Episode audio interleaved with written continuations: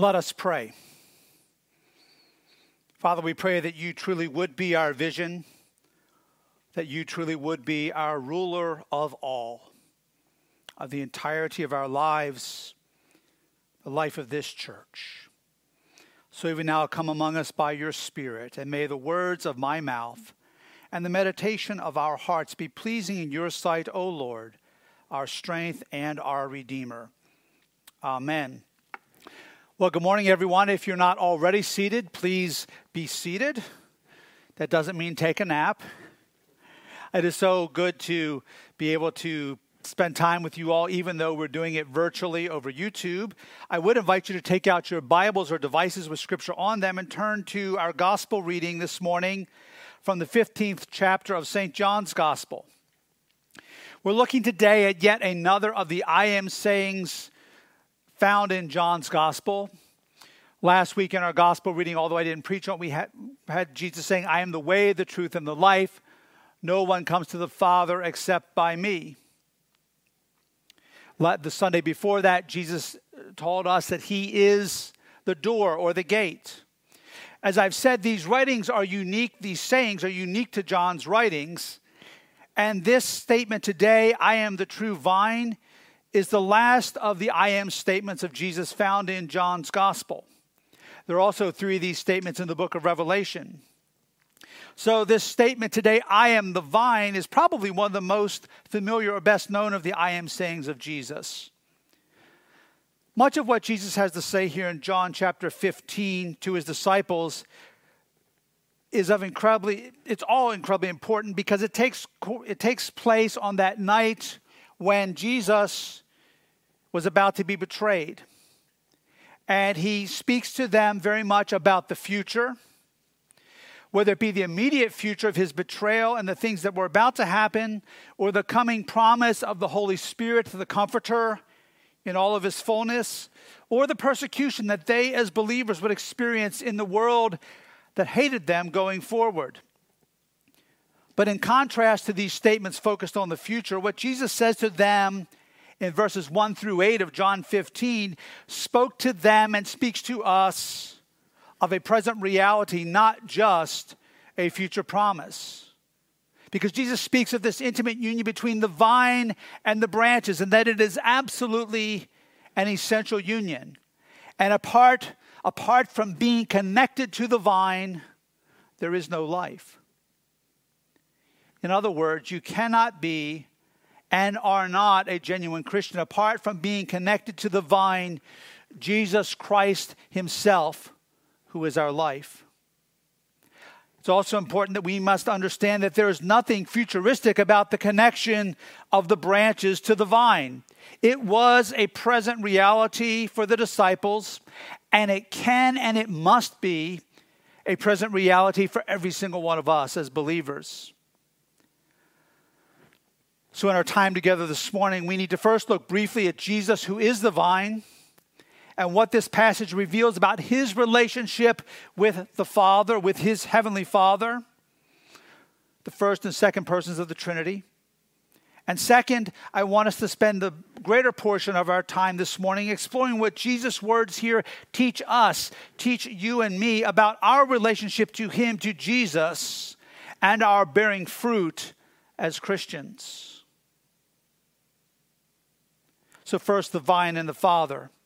In verse 1, we have a word picture of Jesus as the vine. Jesus here specifically says, I am the true vine. Jesus is making it clear and saying that he is the true vine, that there may be other people who claim to be the way to God, or there may be other systems of belief claiming to lead to true and right relationship with God, but they are false. He is exclusively the way to right and saving relationship with God. He is the only way to the reality of forgiveness and eternal life.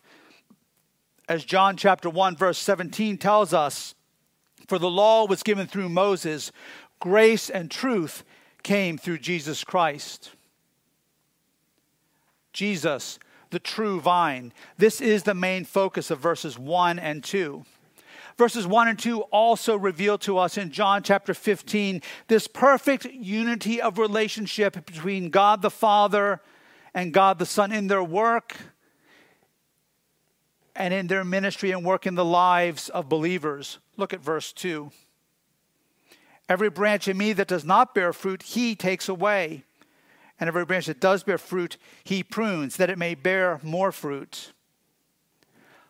The Father is portrayed as the gardener, and more specifically, as the vine dresser. The singular focus and emphasis here is on us bearing fruit. Branches representing believers that are attached to the vine must bear fruit. This is the only reason the vineyard, this is the only reason any vineyard exists to bear fruit. Without producing fruit, a vineyard is useless. We read that the Father cuts off every branch that is not fruitful. In contrast, every branch that does bear fruit is pruned so that it will be even more fruitful. I think it's very important to note here that the words for cut and for prune in the original language here are very distinct and quite different. The word for prune here not only means to trim, its primary meaning, meaning in terms of its utilization in Scripture relates to cleansing, specifically to cleanse from sin and to cleanse from ungodliness. And this is exactly what God does in us as we grow and we bear fruit.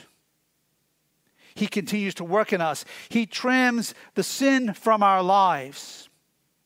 He also trims those areas and things that, while they may not be explicitly sinful, those things still that some way hinder us from growing in our relationship with God. I know I use gardening illustrations related to dahlias fairly often, but I think it's appropriate here. So much of what I learned about growing dahlias early in life was from my grandfather, and my grandfather never did gardening on a small scale. He experienced incredibly good health until he died at the age of 89. And I remember back when my grandfather was 87 years old, so this was in the mid 1990s, he decided he was going to plant new tulips in his garden, and he planted 1,200 of them for the following year. But he also taught me about growing dahlias. And one of the things that you have to do with dahlias, as I've mentioned to some of you before in our conversations, is you have to pinch out the center shoot to force further branches that produce good blooms off to the sides. And then you also have to pinch certain other blooms and certain other shoots so that the strength of the vine goes into producing the very best fruit possible, the very largest bloom possible. And if you do that just right with the larger varieties, you can get blooms in the range of 12 to 14 inches in diameter and 6 inches deep. But you can't do that without intentional, meticulous pruning. This is what God does in us verse 3 of John 15 gives us insight into how this pruning work of God takes place. It happens as we yield ourselves to God's instruction, the entirety of God's instruction. That means the teaching of Jesus and the entirety of Scripture. It means responding to the conviction, leading, and guidance of the Holy Spirit, which, whose guidance will always agree completely with God's written word. The idea here of being clean is more than just cleansing from sin, it means removal of anything from our lives that prevents us from bearing more fruit. It's the concept of what St. Paul talks about in 1 Corinthians chapter 6 verse 12. All things are lawful for me, but not all things are helpful. All things are lawful for me, but I will not be dominated by anything. It's about allowing God to prune things in our lives, to yield more fully to His control, to yield more fully to His leading. The reality is, especially in the world in which we live, even seemingly good things can keep us from God's best. I thought about this as I reflected on the current crisis that we are living through and we are navigating. And I am not making light of any of the hardships or sufferings or sickness or death that people are experiencing. But for so many of us, I think God may just be using this time as a stepping away, a stepping back from things. And if we're open to Him, if we allow Him to speak to us by His Spirit, maybe He wants to realign our thinking in some way or in some measure. He wants to realign our priorities so that we know that our hope and our trust and our life is in Him, so that we are prepared even more fully to bear fruit for God's kingdom. And as I reflected on this, despite the hardships, despite things that are rather inconvenient, I've thought about just how much I, just how much we have, and we need to reframe our thinking regarding the blessings that God pours out on us, even in the midst of difficulties. If we want to get a grip on those realities, think about what we are experiencing in comparison to, say, people that are living in the devastation in Syria or places like North Korea. God has blessed us immensely. So while the focus in verses 1 through 3 is first upon Jesus as the true vine and the Father as the gardener, these first three verses also set the tone and establish the focus for the remaining ver- verses, which their focus is on us bearing fruit. Because it is about bearing fruit. The vine and you, the vine and I, is about bearing fruit. In verse 5, Jesus says, I am the vine, and he continues by saying, You are the branches. You, you and me as believers are the branches. The focus from verse 4 onward really is upon Jesus and believers. Jesus as the vine, and we as the branches. Or let's make that personal. It's about the vine and you, it's about the vine and me. The relationship that we experience is all about producing fruit godly fruit in our lives, and then through the outgrowth of the work of God in our lives, fruit is produced in the lives of others we touch with the love and the life of Jesus Christ. So I want to focus for the remainder of our time on the vine and you. It's all about producing fruit. And there are four truths that we see here very briefly about our being connected to the vine and producing fruit that are found in verses 4 through 8 of John 15. The first one is this producing fruit, it requires remaining or abiding. Look at verse 4 with me. Abide in me, and I in you, as the branch cannot bear fruit by itself unless it abides in the vine, neither can you unless you abide in me. What kind of fruit does Jesus produce in our lives? Well, Galatians chapter 5, beginning of verse 22, gives us a list of the fruit of the Holy Spirit. The fruit of the Holy, the fruit of the Spirit is love, joy, peace, patience, kindness, goodness, faithfulness, gentleness, and self-control. In Philippians chapter 1, beginning in verse 9, St. Paul writes, And it is my prayer that your love may abound more and more with knowledge and all discernment, so that you may approve what is excellent, and so be pure and blameless for the day of Christ, filled with the fruit of righteousness that comes through Jesus Christ to the glory and praise of God. Philippians chapter 9, verse 11 speaks of the fruit of righteousness that comes through Jesus Christ. The image of fruit is a word picture God gives us in Scripture, a picture of what things are produced in our lives as we walk daily with God, daily with God, growing in our faith. It's interesting that both the Philippians and Galatians passages I just read emphasize or begin with love. This, that, that is the first fruit, a true living relationship with God through Jesus Christ, which produces in us godly love. First, love for God, and then for the things and for the people of God. Love for His truth, love for His work in our lives. It means loving that work even when he, when he prunes us, which is sometimes comfortable, which is often painful. C.S. Lewis, talking about this passage, has talked about the idea of how growth and how pain is transformative. And Lewis writes this in Mere Christianity God's work in our lives can be painful, but his ultimate goal is to transform us into something better. Imagine yourself as a living house. God comes in to rebuild that house. At first, perhaps you can understand what he is doing. He is getting the drains right and stopping the leaks in the roof and so on. You knew that those jobs needed doing, and so you're not surprised. But presently, he starts knocking the house, starts knocking the house about in a way that hurts abominably and does not seem to quite make sense. What on earth is he? What on earth is God up to? The explanation is that he is building quite a different house from the one that you thought of.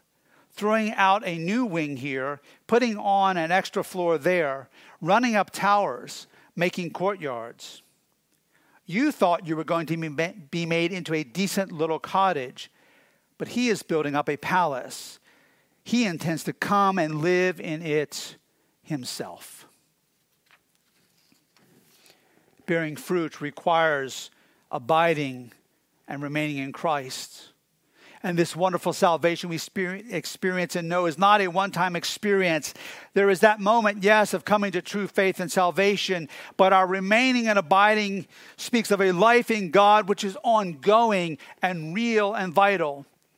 It is not based on some, on some hollow shell of a past experience with God that is now absent in some way of any real life or vitality. And every one of us, every one of us must guard against that because this living relationship is constant, it's ongoing, it's habitual. So, as we consider this, I would ask all of us to reflect and ask the question How are you? How am I abiding? People in the Wesleyan holiness movement in the 19th century and especially the early 20th century would often ask one another two questions and maybe they seem a little outdated, but these are very real and valid questions. The first question they would often ask one another, and it was not rhetorical, it was a very serious question, was How goes it with your soul? In other words, how are you remaining connected to the vine? The other question they would often ask each other in small groups when they met was this Is the fire still burning bright? And I would ask that of each of us this morning. Is the fire still burning bright? Second, bearing fruit is supernaturally normal.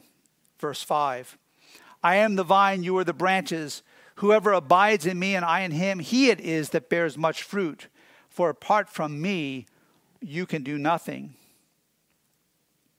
When we are connected to God through Jesus, we will produce fruit. It's a normal thing because it is God's supernatural work within us, not fruit produced through our efforts, not a matter of works or trying somehow in the frailty of our human strength, but just the opposite. It's a matter of continually yielding to God's work in our lives. And the beauty is the more that we yield, the more pruning we allow Him to do, the greater his work. Apart from Christ, we can do nothing. And we should find that absolutely freeing, liberating, because it's not about us, it's about him. His work in us, death to self, life in the Son, as St. Paul writes in Romans chapter 7. Likewise, my brothers, you also have died to the law through the body of Christ, so that you may belong to one another to him who has been raised from the dead in order that we may bear fruit for God. We belong to Christ. Our lives are his, and the life producing fruit of the vine, Jesus Christ himself, produces fruit in and through us. It is not possible to bear any good or godly fruit apart from Jesus Christ. It's supernatural, and this is normal biblical Christianity. Third, Bearing fruit is not optional. Verse 6. If anyone does not abide in me, he is thrown away like a branch and withers, and the branches are gathered and thrown into the fire and burned. This really ties back closely to verse 2. He cuts off every branch that does not bear fruit. A branch that does not produce fruit is a lifeless branch, even though the life of the vine once flowed through it. It emphasizes to us again the necessity of constantly abiding or remaining, ongoing, continued, vital relationship with God. The Christian life is a lot like riding a bike, and I've had the joy just this week of seeing Eliana ride a bike without training wheels for the first time, and she mastered it yesterday, going round and round and round in our driveway.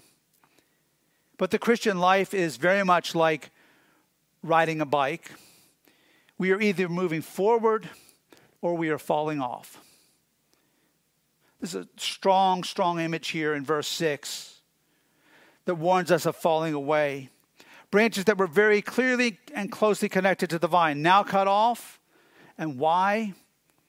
Because there's no evidence of life bearing or fruit in them. And then finally, verses 7 through 8 bearing fruit, the proof is in the product. If you abide in me and my words abide in you, ask whatever you wish, and it will be done for you. By this my Father is glorified, that you bear much fruit, and so prove to be my disciples. As we continue to abide in Christ, we reflect his heart, his character, and his priorities in our lives. And this comes as his words remain in us. As this verse again says, we are to remain in him. Then, whatever we ask, as we remain in him, whatever we ask is given. Whatever here, whatever we ask is not unqualified. It is certainly not self serving, and it contains no hint of self indulgence or self promotion. Anything here speaks of anything that enhances godly fruit in our lives, growing in the Christian life. Anything here means anything that makes you and me more like Jesus. The focus of verse 8 is clear. The focus is on Christ. The fruit we will produce in our lives, if we are focused on Christ, will point to Christ so that our lives, our behaviors, our actions bring glory to God and our lives show that we belong to Him. As I conclude, let me pose this question. And I would ask this of myself and all of us. If I'm not fully abiding in Jesus, or if I'm not abiding in Jesus, then where is it that I abide? If I'm not fully abiding in Jesus, am I somehow abiding and trusting in my job or my career or my finances or entertainment or sports or making money or acquiring things in this world like a bigger house or a more expensive sporty car? Am I abiding in friendships in a way that keeps me from truly bearing the fullness of fruit in Christ? Am I looking to other things, other people to provide for me or for you what can only be found in and through the life of Jesus flowing through us. Looking to other people for those things, looking to other stuff of this world for those things, will have the very opposite effect of what we want. Because instead of pouring life and growth and vitality into us that abides for all of eternity, those things we will find suck the spiritual life right out of you and me and they jade our perspective until we get to the point where we don't even have a frame of reference for truth and what is right and good and in line with the heart and mind and the will of God. Because we've allowed ourselves to become hardened and calloused, and we shift our eyes away from Jesus, the true vine, to other things, other stuff, other people. God calls us to life in Jesus by abiding in Him. And as we yield and surrender time and time more fully day by day to him, he will pour, he will pour into us his life. He will infuse us with his life. And as he does that, and as we continue to yield and abide, he will grow us and shape us beyond anything we could ever imagine or ask or think. Let us pray. Father, you call us to be anchored in Jesus, who is the true vine, the only and true source of life. So, Lord, search our hearts even now. Lord, make us aware, even if it is painful, of how you will to prune us so that we can more fully bear that life of Jesus in us. Father, break through any callousness, any hardness of heart, anything that we have allowed to come in that is not of you and in keeping with your word and your character. And Lord, I pray that we would lay those things aside, that we would cast them aside even now in repentance, and that we would open ourselves ever more fully to the life of the vine, the only true vine who is our Lord Jesus Christ. This we pray through his name. Amen.